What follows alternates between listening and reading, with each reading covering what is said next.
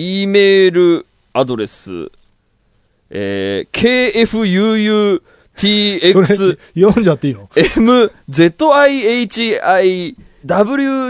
アットマークドコモ NEGP からいただきました。ほう。はい。林田さん心配してたよ。ほう。メールちょうだい。だそうです。ほう これ迷惑メールですよね。ああ。そうだ。と思いますよ。こんなランダム KFUTXMA。ID だしね。タッチレディオの E メールアドレスはもう迷惑メール来るような感じで流出しちゃったの？あ、そっか。かでも、どこからも送れるもんね。まあ、そうね。ネット上にさらせばそうだ。えー、これどんどんこの後増えてくんのかな？久しぶりに見たね。どうだろう？でもこの Gmail、ね Gmail 割とあれだよね。その辺うまいこと、なんかフィルタリングが上手に。あ本当ですか？田代さんなんかこの迷惑メールちょっと騙されそうになるなみたいなのない？ああ、あるよ。やっぱりそれは、えっ、と、まああれだよね。最近だとそのほら、アマゾンとか、ネットフリックスとか、その楽天とうんうんかそういうものを語った、あの、あれは、一瞬ちゃんと読むよ、ね。楽天かなって思いますよね。そう。一瞬ちゃんと読んで、ちゃんと読んだ結果、あまあ迷惑メールだなっていう。危ないっすよね、あれ。普通に騙されますよね。まあ、ただね、あの、やっぱり、どの業者も言っているように、あの、えっ、と、その緊急で何かを変えなさいみたいな、うんあの、あの、要は、その、通常のさ、こう、オーダーがどうとか、あの、そういうことじゃなくて、なんかこう、ハッキングがどうでこうしてくださいとかさ、なんかその焦らすものが多いんだよね。はいはいはいはい。そので、こう、ID とかなんかパスワードとかを入れさせるみたいなのが、まあ手口として多いから、うんなんかドキッとしたら、まずそれは詐欺メールだと思うようはいはいなはいはい。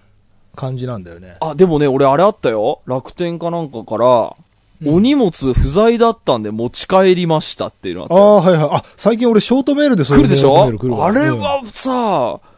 んいや、なんかちょっと思って、これもしかしたらスパムの可能性あるかなと思って、ネットで検索したら、あの、こっから来る、この番号から来るやつは、あの、フェイクだっていうのを見て、危なかったね。検索する癖つけといてよかったね。あ、そうだよ。俺もそう。俺最近もう電話の着信も普通に出ないうんの。うんで、怖い。で電話番号で検索して、うんそうするとなんか業者とかが出てくる。業者、何の業者ですか？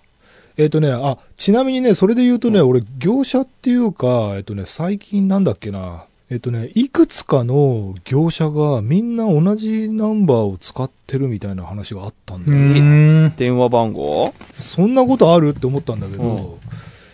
これちょっとね、今、パッと出てこないから、それ電話がかかってくるんですか？メールが来るの？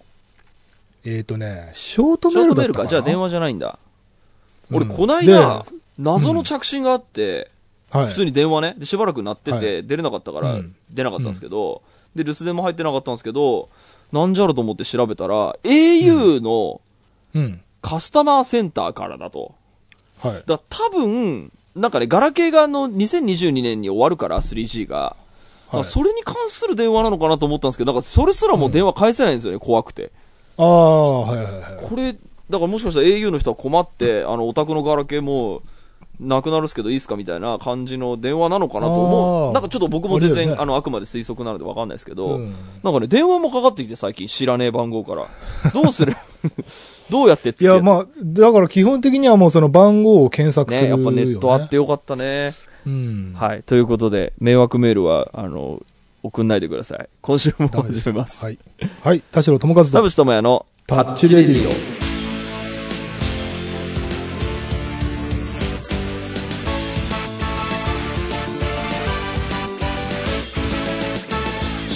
改めまして、こんにちは。田代智和です。改めまして、こんにちは。田淵智也です。この番組は作曲家田代智和とミュージシャン田淵智也がお送りする閉塞感ダハレディオでございます。はいさて、12月に入りましたですね。もう年、今年もあとわずかですね。ねタッチメールが来ているので、タッチメールを読みますね。本当に終わっちゃうね、今年。な、ね。はい。何もしてない感じがする。はい 今週も30分間あなたの閉塞感をダハタッチ。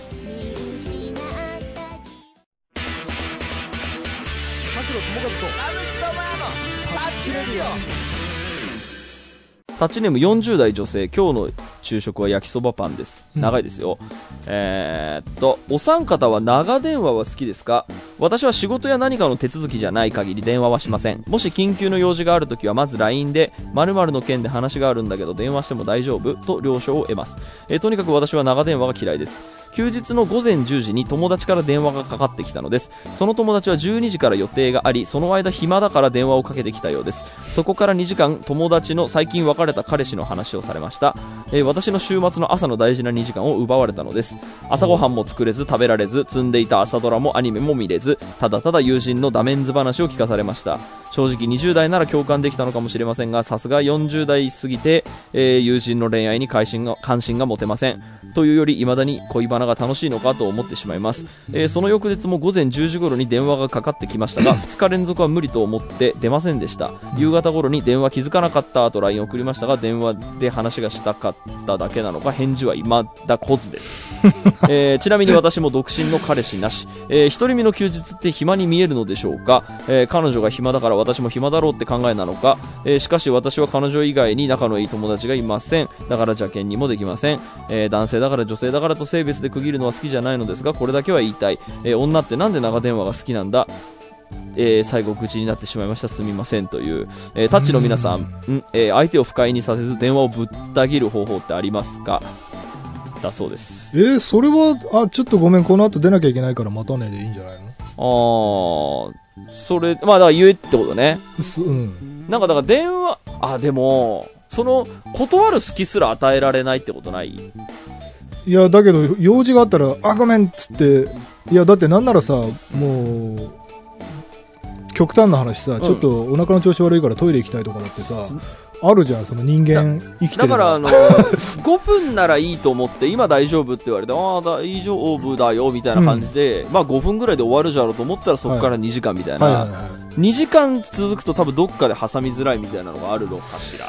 でだから、それは実際にその後暇だから、切るに切れねえなって感じで付き合っちゃうわけなんだけど、うん。実、本当にした、その後に予定があったら、うん。あ、ごめん、ちょっと出かけなきゃいけないんだ、また続きは今度って言えば、まあいいんじゃない？まあでもその予定がなかったとしてもこの人嫌なわけですよね。あ もう結局まあ朝の2時間はいやいや、朝だから嘘、嘘をつく。嘘をつくってことですね。嘘つくしかないですよね。この後用事があってって。まあでも嘘っていう、その、重要な用事じゃなくたってさ、人間生きてりゃなんか用事あるじゃん。そのうんうんごめんちょっと出なきゃいけないんだってねそう。うんあ、ごめん、ちょっとこの後用事あるからっつって米研げば、まあ嘘じゃないじゃん。そうね。でもね、俺もね、あのーそういうの、こう来た時断れずにですね、あのー長電話深夜3時ぐらいにかかってきて、男性なんですけど、はい。すげえ時間にかけてくるんだ。そうなんですよ。あの、だから、なんというかですね、長電話が好きっていうよりかは、とにかく話を聞いてもらいたいみたいな。っていうか、その時間にさ、前触れもなく電話かかってきたらさ、あなんかあったかなと思って出ちゃうよね。そうです。でも前触れはありました。あの今大丈夫ですか？みたいな感じで、あのー大丈夫です。って。でも全然あの、話すのは全然大丈夫だったんですけど、翌日もなかったんで、ただまあ、はい。あの、2時間ぐらい話したなっていうのはそういえば今思い出しました。じゃあうん。5時まで話してんだ。そうまあ、全然あの嫌いな人じゃなかったんですけど、全然あのそれはそれで楽しかったんですけど、うん。僕もね、長電話はまあ、あの、えっ、と、正直得意な方ではなくてですね、だからむしろ嫌いな部類に入ると思いますね。だから、なんだろう、まあ好きな人だったんで話してるのはそんなに苦じゃなかったですが、あの僕ね、電話ずっと持ってると、あの手、腕痛くなってくるんですうん。よ。ああ、まあそりゃそうだわ。あ、あれそうですか？みんなそそうだよ。いや、だからみんなあの、ほら、ううん。はいあの、イヤホンつけて、はいはい。ハンズフリーで話して右で持ってしばらくしたら左で持ってみたいなのをずーっと続けるみたいなのがある。だから、なんだろう、こう、これでも電話とか置いといて飲み会のダ話みたいなのでもそうですけど、あの双方のあのなんかその話に対するモチベーションが一致してて、初めて苦じゃない時間になると思うんですよはで俺このメール見て確かにふと思ったんですけど、い。うん。割と僕そのねお酒飲んでみょーんってこう楽しくなってきた時に割とダ話をこう延々とするのって多分嫌いじゃなくてはあのまあ多分単純に沈黙が怖いから言葉を紡いでるだけなのかもしれないですが あのつい長くは喋っちゃうんですね、はい。でなんか相手はうまいことをね、応対してくれたりするうんんですけど、うん。あのー相手からすると、この人のなんでこんな話長いんだろうって多分思われてるだろうなって思うと、これ電話じゃなくても、要は相手のとのモチベーションがマッチングしてない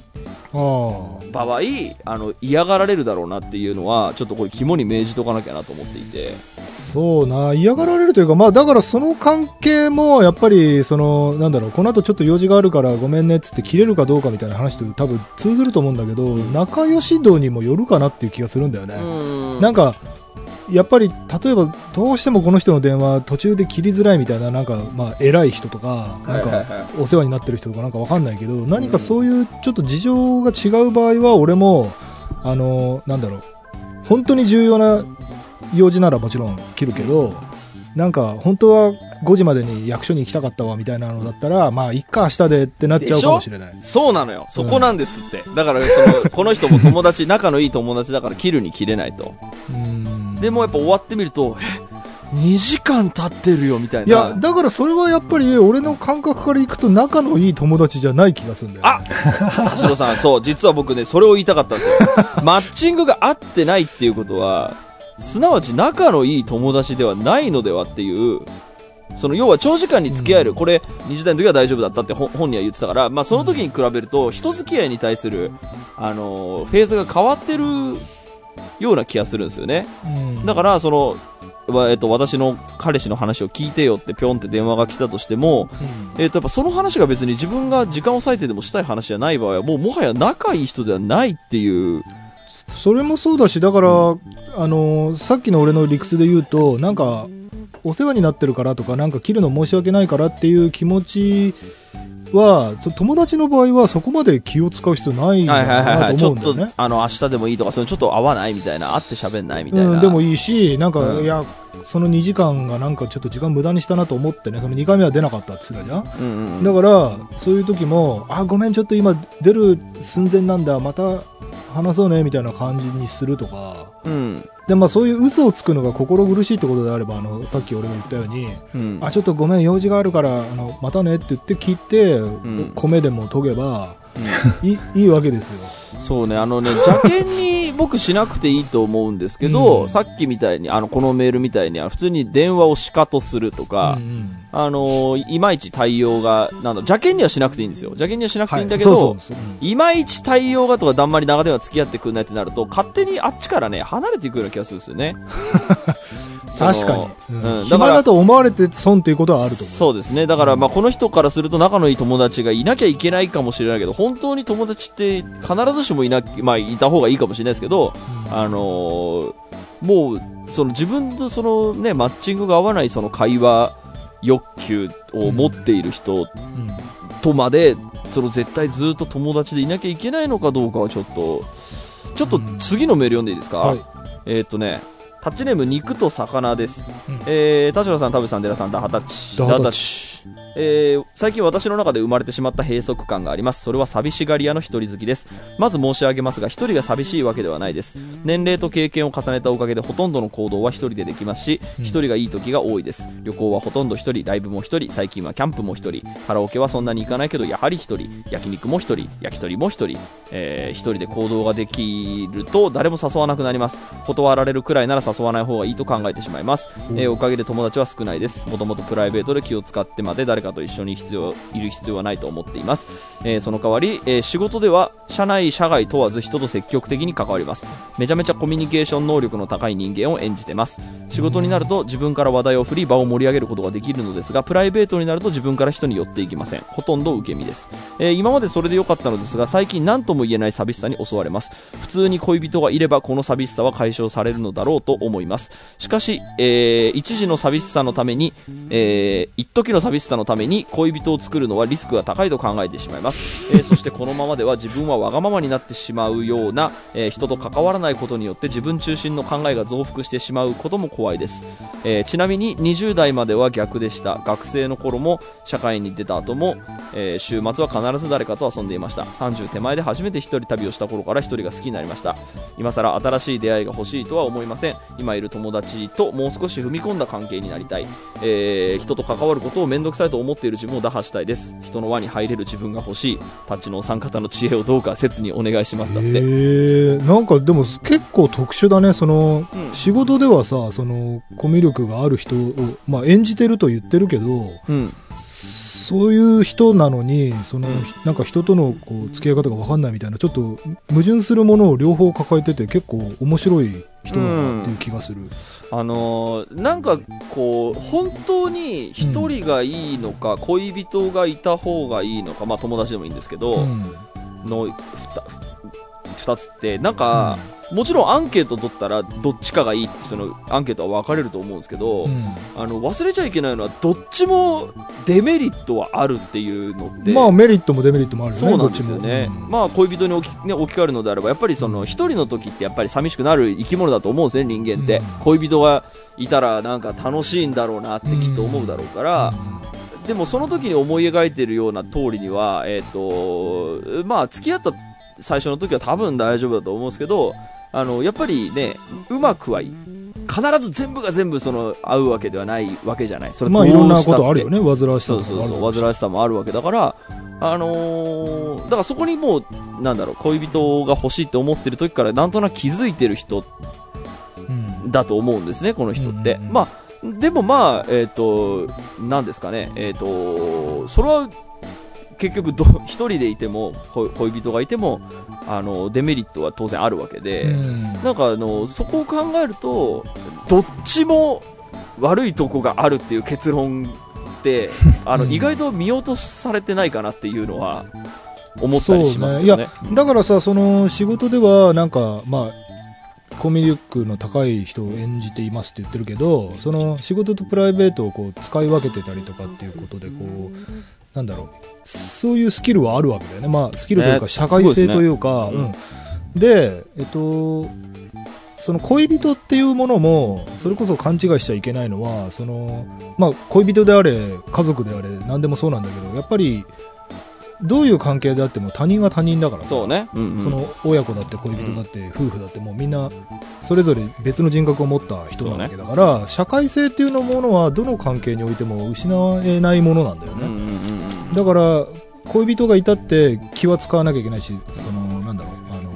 親しき中にも礼儀ありみたいな感じでさ、うん。恋人がいるからって別に何でもかんでも許される関係になるわけじゃないし、結局この方がその社会で発揮しているそのスキルと同じようなものは、うん。あの親友だろうが恋人だろうが必要だからそれをなんか演じていますっていう風になんかクールになんだろうその本当の自分じゃないんだそれはみたいに切り離さなくてもいいと思うんだよね、うんうんそれも自分の持っているな能力の一つであって、でそれを生かせばその親子関係とか友人関係とか恋人関係だってさあのなんていうの100%自分を出す必要はないというか、うん。むしろ出せないものはいじゃない、他人なんだからさ。うん。そのそもそもどんだけ近い関係の人でも他人なんだっていうところの認識がなんかちょっとないのかなっていう気はするんだよ。なるほどね。だから会社で人付き合いしてるのと同じように、うん。恋人とか友人とかも付き合えば、まあ、それでいいんじゃないかなっていう気は俺はするんだけど。そうですね。なんかあのーいろんな切り口があるんですけど、うん。あの正直一人楽しさみたいなのに慣れちゃうとはい。正直結構満たされるんですよね。僕もまあの、こんなに飲み会に行かない1年多分ないと思うんで、はい。あの友達とかと飲みに行かないっていうのはある、うん。あの1年ないんで、やっぱ一人で行動するとか一人で飲むみたいなこととか自炊するとか、うん。まあちょっと生活様式が変わりましたけどまあやっぱこっちに慣れちゃうとやっぱり楽だなって思っちゃまあそうね。ね別に出出歩く必要ないよね。そんなに飲み会って必要だったっけ？みたいな感じにな。って、ももちろん、あの、これデメリットもあると思ってて、うん。僕最近すごい危機意識として持ってるのは、あの、インプットができない。ああ確かにな。特に同じ仕事相手の人と、うん。あの、飲むっていう機会があると、あの思わぬ角度からの次の活動へのヒントみたいなのもらったりするんですよ。うんで、あの時間ってやっぱり結構、あの、すごい大事だったなと思っていて、だから正直あの自分の、えー、と外からの影響によって、えー、となんだろう自分の仕事のえっ、と、思考実験する、その次の、えっ、と、活動、だ次のその仕事の仕方を、あ、こういうやり方も面白いかも、ひらめいちゃったみたいな可能性は結構ね、今年1年相当潰れたと思ってて、なるほどね。僕多分ね、2年後ぐらいに、1年後ぐらいに相当しわ寄せ来ると思ってて、これ。あの、話せないんですよね。あの、一人が楽になっちゃうと。あの、アマプラ見るのも、あの、一人で時間があるとできるし、はい。あの、一人でコンビニに酒買いに行けるし、とかってやってると、あの、失うものもあるなっていうのは分かっといた方がいいなと思っていて、だ結局だから僕、両方、あの、やらないとっていうか、その、なんだろう、どの立場にいてもこれが最高って思わないようにしなきゃなってすごく今思っています。あとね、はい。俺ちょっと今の話と、うん。まあそれもすごい納得いくし、ん。俺最近ね、まあちょっと、なんだろうな、あの、例えばね、何かトラブルに巻き込まれたような時とかさ、うん。あとなんか、これきっとどこかにこれのアドバイスしてくれるような人がいるんだろうけど、ん一体どこにいるんだろうってそこれの専門家って一体どこにいるんだろうみたいなうん。時に聞ける友人や仲間がいるとか、はあとそのアドバイスをくれたり励ましてくれたりする友人や仲間がいるってすげえ大事なことい。だなと。思ってて、うんうんでまあこれ変な話俺がその人生の中でいろいろトラブルとかをに直面しすぎなのかもしれないんだけどうん。そういう時にやっぱり仲間がいるっていうのはめちゃくちゃ頼りになるし励まされるしその、なんだろうあい仲間がいてくれてよかったっていう瞬間がすごくあって、でまあ映画とかでもあるじゃない。そのアベンジャーズとかだって、ピンチの時に誰かがこう助けてくれるからあのチームワークが成り立っててそのなんだろう現代社会は特にさそのまあいろいろなものが発達しすぎてうん一人でも生きていけるって思いがちだけど、うんそれはえっと状況が全部正常に動いているのを前提としているよねそうね。うん。だから、まあ、例えばの話雪国の一人暮らしっていうのだってさその除雪車とかがちゃんと走ってくれててうん。あのーなんだろうお隣のなんかご主人かなんかがついでに家の前も雪かきしてくれるみたいな場合に限って老人の一人暮らしとかが可能になるけど、全部自分で雪かきしてくださいって言われたらさそのある年齢を超えたらもう無理になってくるんじゃない？そういうのと同じでなんか一人で生きられてるのってその科学や社会の発達によってうん。そう見えているだけでうん。緊急時には全然そうじゃないまあ、そりゃそうな。うん。でさっき言ったようにそのトラブルの時とかなんか困ってる時とかアドバイスが欲しい時とかに、あのネットじゃなくてその生身の親身になってくれるとかそれこそ駆けつけてくれるとかっていうのってやっぱり仲間なんだよね。うん。でもちろんその仲間を欲しそういう時に保険として仲間が欲しいから友情を作るっていうのはもう全然本末転倒なんだけどでもそのある程度なんだろう自分一人の時のような気楽さはないけど気は使うけど、はい。やっぱり仲間っていてよかっいいなって思う瞬間思う瞬間もあるとですね。何度もあるから、ただその、と、友達にせよ、恋人にせよ、うん。こう、亀裂みたいなのが走ったりするじゃん。喧嘩するとか、うんうんはい。あの、金盗まれるとか。はい、それも友達じゃねえ なんか、でも、そういうことって、あの、はい。当然あるわけじゃないですか。あの、はい。あるね。あるよ、そのリスクとしては当然あるわけで。失った友情もあるよもちろん。そう。だから、あの、僕はだからそのどちらの立場でもその友達がいた方がいい派、いない方がいい派って、はい。僕どっちの立場でもないのは、いたらいたでトラブルはあるんですよ。その可能性としてはね。はい。まあそれこそほら恋人とかだったら、その、例えば、うん。まあ田代さんご結婚されましたけど、はい。あの、ご結婚したことによって家族が増えるってなると、なんかまあ、あの、結婚してなかったら起きなかったことっていうのも当然、ああもうもちろんそう可能性としてはあると。だからその、どの立場においても完全に、なんだろう、あの、満たされる。だみんな満たされるっていう前提で、あの、うん。結婚とかその友達を多い方を選んでるわけではない。あそうそうそうそう、うん、なんかそのプラス面ばっかりをそうそうそうそう。気にしてで、うんデメリットがあるからそっちに踏み出せないっていうのは、うんでも俺やっぱりねもったいないと思うもったいないと思いますね。あの、なだから、このメールで言うと、この社交性は一応あるわけじゃないですか。うんで、さっき田代さんが言ってて確かになって思ったのは、うんあのー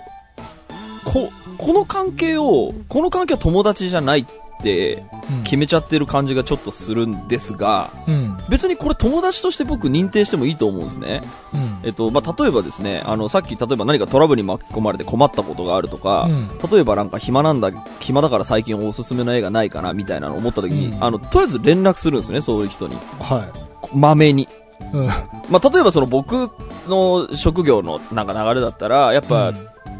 知り合いのバンドの新譜が出て聞いてよかったら、やっぱすぐ連絡するようにしようと思っていああ、て、はいはいはい。いいね。うん、なんかそれは、あの、まあ、本音だから言うのもあるんですけど、あのー僕さっきね、こんなに飲み会のない一年はって言いましたけど、やっぱりあのーなんですかね、その気の合う人に話を聞くっていうのは結構好きだったのでやってたところがあるんですけどうん、僕あの、まあ、人望がないからだと思うんですけど、あの、自分から誘うことが多かったんですね。あの、ああ、いやいやいや、でも、自分から人望じゃなくて多分忙しそうっていうふうにね、みんながまあまあまあまあ、気は使われて、お、なんかこう、嫌われてるのかもしれないですけど、あ、あの、はい別に自虐をしたいわけじゃなくて、はい自分から連絡連絡するようにしてたんですよ。うんあの、それは、飲み会をよくやってる頃も、はい。まあ、あの、そんなに狭いメンツでしか飲んでなかったですけど、なるべく連絡をするようにしたんです。どっかのタイミングで。なんか、ね、僕は人見知りだし、コミュ障で友達もいないんだ、母とかって別に、なんだろう、表向き言うのは全然結構なんだけど、うんでもなんか、あの、曲聴いて良かった時に連絡するかしないかだったら絶対した方がいいなっていうのを、を従って、そのちゃんと連絡するようにしたりすると、あの、関係がちゃんと続くと。だからそれが、あの、なんというんですかね、その、この人のメールで言うと、あの、社交力はあると。その仕事の場では、えーっと、仲良くできるっていう人には、僕普通に友達だと思って連絡していいような気がしているんですね。うんそれはどうでもいいことでもいいんですよ。あの、なんか水道壊れちゃった、どこに電話すればいいんだっけとか、わ なんか、はいまあ、それこそおすすめの漫画 ないとか、その、今度で大阪行くんだけど、なんか、何々ちゃんって大阪出身だったよね、なんかあるみたいな、はい。ほんと、些細な連絡でも良いのでうん、あの、することで、ちゃんと関係性が続くので、とかやってると、たまーにすごく仲良くなる友達ができたりするので、そうな、確かに。うんこの人は別に友達作んなくてもいいし、一人が好きっていうのはいいんですけど、うんかといって、連絡ぐらい僕してもいいと思うんですね、ちょっあと。あ、はい。ちょっと聞きたいことがあったら一応連絡してみるみたいな。ああ、そうね。そこすらもサボっちゃうと、あのーやっぱもう、こう、なんだろう、慣れちゃうので、その一人に。そうね。だからそっちが最高って決めつけすぎるともったいないし、うん。だから私は恋人を作った方がいいんだっていうのもちょっと考え方がちょっと突飛だなと思っていて。そうね。はい。そうな。どうでしょう、デラさん。一人み、一人が好きなのに、見事似たような女性と結婚したデラさんからすると、それを上手ですよね。特にデラさん夫婦って。そうね。いや、友達の話で言うと、あのーなんか、この人多分、こう、なんか、作っ、作、作ろうとしてというか、声かけて、あの、あんまりリアクションなかったりするのが怖い人なのかなという。うんうんうんで、あの、これって、要はこ、ナンパしようとして、あのいや、あいつ、あの、なんかその、決め打ちを、ここ、こ、なん、なんていうんですかね、あの、うん手数が少ないくせに、一個一個、なんか、もう、んあの、重要に考えすぎて、で、動けなくなるみたいな。要は、断られるのは当たり前だし、みたいな感じで、数を当たってみると。要は、薄く広、薄いつながりをたくさん作った方がむしろ幸せになれるような気はいは。はいはいはい。まあ確かにね。1個のテーマで100人ぐらいに LINE 送って、帰ってきたやつだけに、あの、返事をしていくみたいな関係性で、あの、オーガナパーティーオーガナイザーみたいな。そうそうそう。それって飲みに行こうよじゃなくてもいいわけでしょ？なんか。そうそうそうそう。おすすめの映画あるとか、そのレベルのそうそうそう質問でもいいわけで。そうそううんそう。だからなんか本当薄いつながりをたくさん作ることの方に、むしろあの、活路があるような気がしますね。なんかいきなりめちと友達を作ろうとか恋人を作ろうとかそうそうそうそう、一番濃い人を係作ろう。そうそうそうそうそうそう。なんかそっちの方、あでもいいと思うんですよそれの入り口がどこにあるかはちょっとわかんないですけどね。そのストリートでナンパするわけにもいかないですし、まあよくあるのがツイッターでむちゃくちゃフォロワーを増やすとかね、あの、フォローするとか、えまあツイッターでこう、フォロワー増やすやり方なんて世の中もう山ほどあるので、割と どれが正しいのかちょっとわかりませんが、成功法としては、役に立つ情報を流し、なんとなくこう、フォロワー多い人にくっついてみたいな、なんとなくそれで100人とかぐらいのフォロワーできると、なんとなくこう、世界が見え方が変わりそうな気はしますね。でもそれこそあの、一人極、論さ、その一人キャンプみたいなのうん、まあそっち側に行くって手もあります一よね。人キャンプみたいな人たちとあネット上とかで一人キャンプの交流とかをして、はいはいはい。でイベント自体はまあコロナもあるしそれぞれは一人キャンプのままなんだけど、はいはい。この間一人キャンプ行ってきてこんないいことあったよとかこんなテクニックを開発したよみたいなことをうんうんうんなんかオンラインとかで共有してでコロナ落ち着いたら飲み行きたいねみたいな感じの、はいはい。そのなんていうのそれぞれは一人者なんだけど、はいうんうん一人者同士がだからそのなんていうの人一人と書いて一人だけどその孤独の一人ではないぞみたいな、はいはい。活動は一人ずつだけどうん。あの俺たち心ではつながってるよなみたいなうん友情も全然ありかなあるですだと思いますそうねだって読書家とかってそうじゃん読書ま家って本ってあそうそう。一人で読む読書自体が一ものだから人でやることだからね。そうねだからそれをさみんなであの本読もうぜっていうのはあんまりないけどうん。あのでもおすすめの本をおすすめし合ったりするのが読書家の友達なわけじゃない？そうね。あと、読書会オフみたいなので、みんなで集まってずっと本読むみたいなのもあったうん、りそれでもいいしさ、なんか一人焼肉にいい店見つけたよみたいな、同好会みたいなのネット上でやったってなんかあのー、だからそういうのもちゃんとだからうん。話さなければ友達じゃないのかっていうとそうではないらしく、なんか、うん。あの精神構造上あの自閉症の毛がある人なのかな、うん。なんかあのーすごく、えーっと、気の合う友達うん。なんだけど、今一緒に映画見に行くっていう時に、あ、うん。これ別に僕の知り合いなわけじゃないですけど、だから本で読んだんですけど、うん。あの、一言も喋んないんですって、うんその映画に行くまでに。はただ映画見て映画面白かったっていうことで一緒に映画を、友達と一緒に映画を見に行ったっていうことでお互い満たされてるんだそうですね、い、ああだからその友達の形っていうのも人それぞれなんだなっていうのをすごく思ったりすると、あのまあ、この人に今の話がどう置き換えられるのか分かりませんけれども、うん。あのなんか友達とはこういうものだ恋人がいるっていうのはこういうものだで独り身とはこういうものだみたいなうん。あのそれを決めつけすぎちゃうとうん。なんかこうちょっとポジショントーク的な意地みたいなのがどんどん出てくると、要はここから抜け出すイコール友達が、えーいる人にパリピにならなきゃいけないのかとか、えっ、と、ここから抜け出ることイコール、えっ、と、リア充にならなきゃいけないのかっていうと、多分そんなことはなくて、確かにね、うん、あのーだからどんな人の人付き合いの形でもその、えっ、と、その本人にとって気持ちの良い付き合い方がうん。多分あるのではないかなと思うと、やっぱりその人と、あの、とりあえず関わってみて、温度感のいい人、で、えっ、と、さっきの長電話の話もそうですけど、マッチングが合う、その時間の過ごし方をしてくれる人っていうのが、多分、あの、友達になるだろうし、そういう人だともしかしたら、ね、一人焼肉をこう、別々に同じ店に行けるかもしれないし、わかんないですけどね。そうねだからまあ、あの、そういう形で、まあ、できることから始めてみるっていうのはなんかいいような気がしますよね。そうななんかだからその友達はこうとか恋人はこうとか、そのなんか定義が先にあって、うん。その先に友情があるんじゃなくて、うん。なんか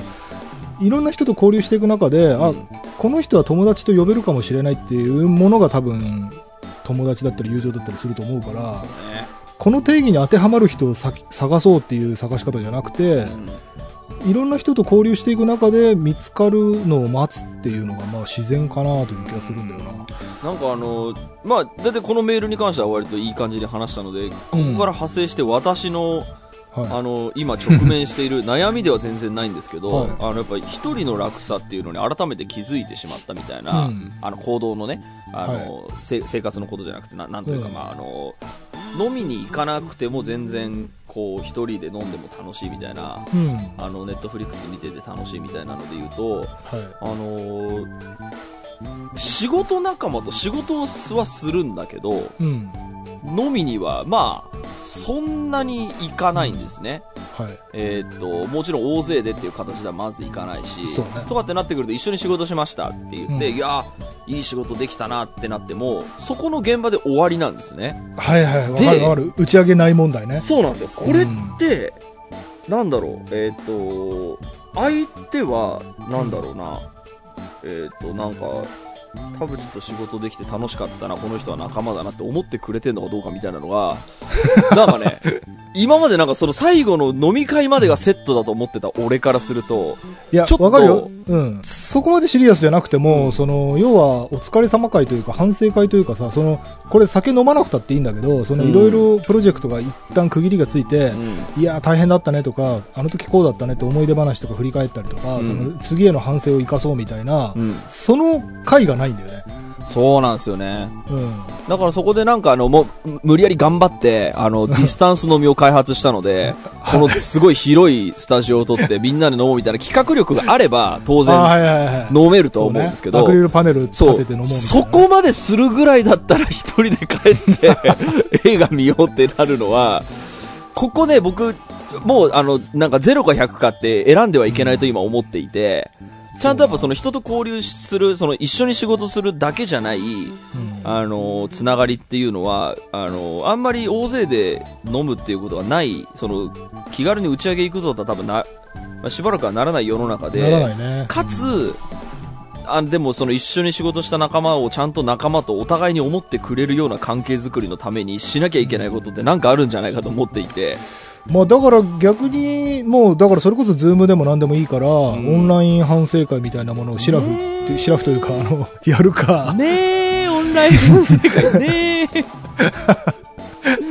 いや、だってね、そう、あの、あれだよ、その、ほら、小林愛香さんのあの、うん。プロデュース業って、あれ結構関わらせてもらって、もう NO LIFE CODE出てから、ん。もうだから9ヶ月ぐらい経つじゃない、で、あのー本当はさ、まあ、あの、関係者、スタッフとかさ、まあ、その、いろ、皆さんでさ、うんいや、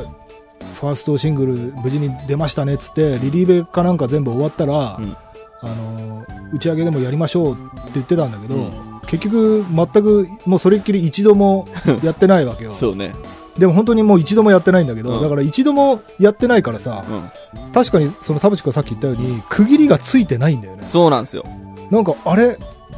なんか一枚出して、で、うん。次出る予定も決まってうん。るけど、うん。その一つ一つの間に、本当にあれでよかったのかなとか、ちょっとこうざっくばらんに次はこうしましょうとか、こう酔った勢いだから言っちゃいますけどみたいなのが一切なく、淡々と粛々と、ただメールベースで次の仕事が動くみたいな。そうそうそう、淡々とし進行してて、ね。これ、初めて直面してるんだよ、この状態に。そうですよね。だから、そのオンライン、もう、もうこの感じになるとさ、オンライン飲み会なんか開くのもう、ちょっとさすがにもう、めんどくさい。やらないし。まあ、それだったら別に一人で飲んでてもよかろうみたいに、その、家にいる時でもそっちを選ぶようになっちゃったんだけど、その、まあ、オンライン飲み会でも何でもいいから、あの、反反省会でもいいから、うんあの、なんかその、つながるような環境を作ることって、なんかね、今俺やんなきゃいけねえなって思っている。そうね。いや、だからでもこのオンラインビデオチャットっていうのは、うんテクノロジーとしてはめちゃくちゃ使えて、ね実際に飲み、オンライン飲み会とかもやったじゃないそうね。で、だオンライン飲み会じゃなくて、田代さんが言ったそのこれ下火なのオンライン、ん？下火になってきてる？いや、お下火になってますね。飲なみ会っていう、その、あの、飲み会しようぜっていうのでは、うんあの、正直今、あのね、一人の、えっ、と、家時間の過ごし方が上手な人からすると、正直、やる気は起きない。まあ、そうだったら、まあ、あの、あの、二人でカウンター席でいいから飲みに行こうやってなる方が、あの、広めの個数で飲みに行こうやの方が楽なので、まあ、東京に住んでいればね。楽だから、そのさっき田代さんが言った、オンライン反省会とか、うんオンライン次回ブレスト会みたいなのを、まあ飲みながらやりましょうよみたいな、飲み会じゃないっていう感じで、仕事ですっていう 名目で、儲けるっていうのはちょっと今いいなって思いましたけど、どう思います？なるほど、なるほど。だから、うんあれか、わかった。あの、アルコール NG じゃないん仕事打ち合わせっていう。そうそうそうそうそうそう。今日打ち合わせしましょう。あ、なんかでも、酒飲みながらでもいいですね。だから、それぞぞれが、まあもちろんシラフでいたい人はシラフでいてもいいけど、お酒を飲むことを許すうん。ビジネスミーティングって。そうなんですよ。だから別に今までそのやってた飲み会って別にウェイって言ってバカ話をするためのものではなくて、いやそうだよだってインプットあののためにやっぱやってたところだなっていうのはうんうんうんすごくあの痛感したので、これ多分なくしちゃいけないんですよ。人からい意見を聞いて、あ、はいなるほど、そういう考えもあるのかっていう、この経験を忘れてはいけないなと思っているので、な。ちょっとそこはね、気をつけていなきゃなと思っていますよ。えー、じゃあオンオンラインでなんか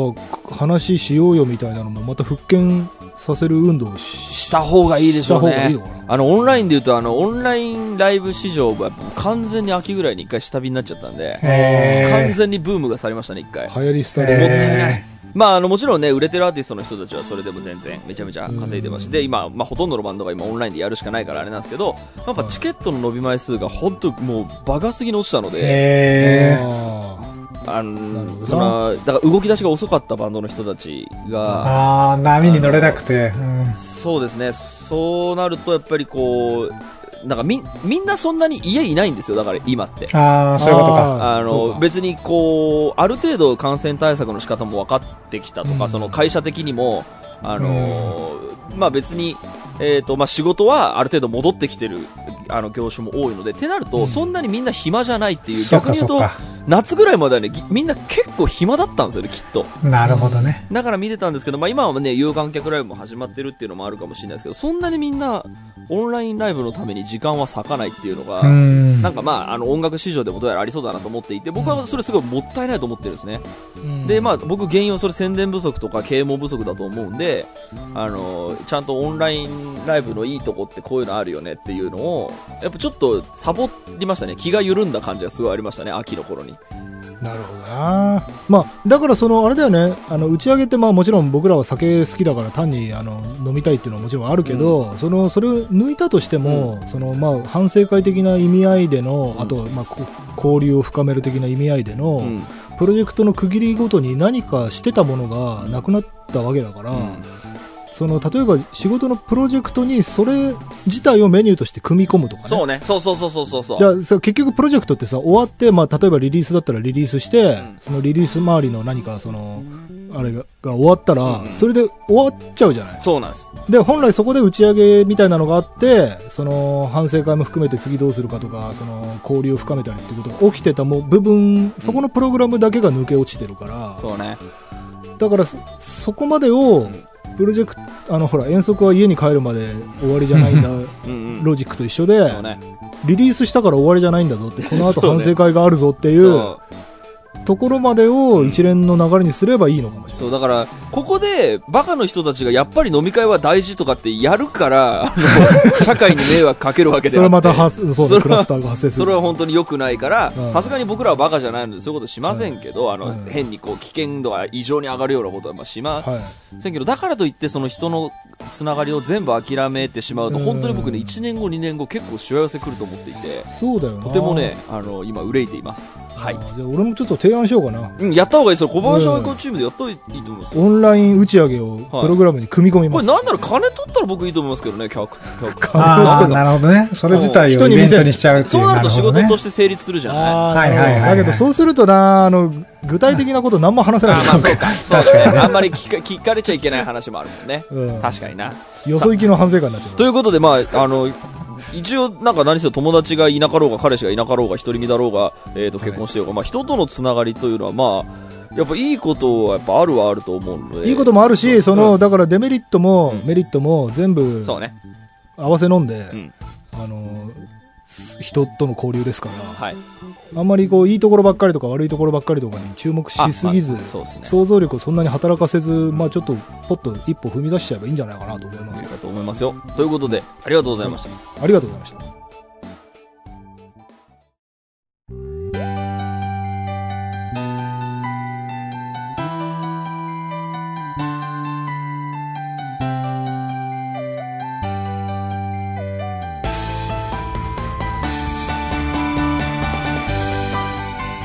はい、エンディングのお時間でございます。今週もありがとうございました。えー番組のご意見、ご感想はブログのメールフォームよりお寄せください。タッチ二人に話してもらいたいこと大募集でございます。えー、e メールアドレスは、えー、タッチレディオアットマーク Gmail.com、tacchiradio アットマーク Gmail.com でございます。えー、おしゃれツイッターの方もぜひチェックしてください。ということで、はい。うんそうね、この、この感じ忘れちゃいけないなって最近思ってたんで、今この話できてよかった。うんそう最近き、やっぱ、あの、僕もその仕事からツアーとかを回ったもんで、あの、一人、回、ツアーは回ったんだけど、一人の時間が超長い、うん超長いと長いで結構一人時間楽しい、はい。これに慣れると、あ、何がなくなったんだって思うと、交流の時間がなくなったなっていうのは、そうなここの、なんだろう、えっ、と、これで、これで起きてくる弊害に気づかなきゃなって今とても思っていて、なんとかしなきゃなと思っています。確かに。はい、ということで、はいぜひ、えっ、と、タッチメール引き続き皆さん送っていただければと思います。ということで、今週はここまでです。はい。お相手は田代智和と。田淵智也でした。また来週。また来週。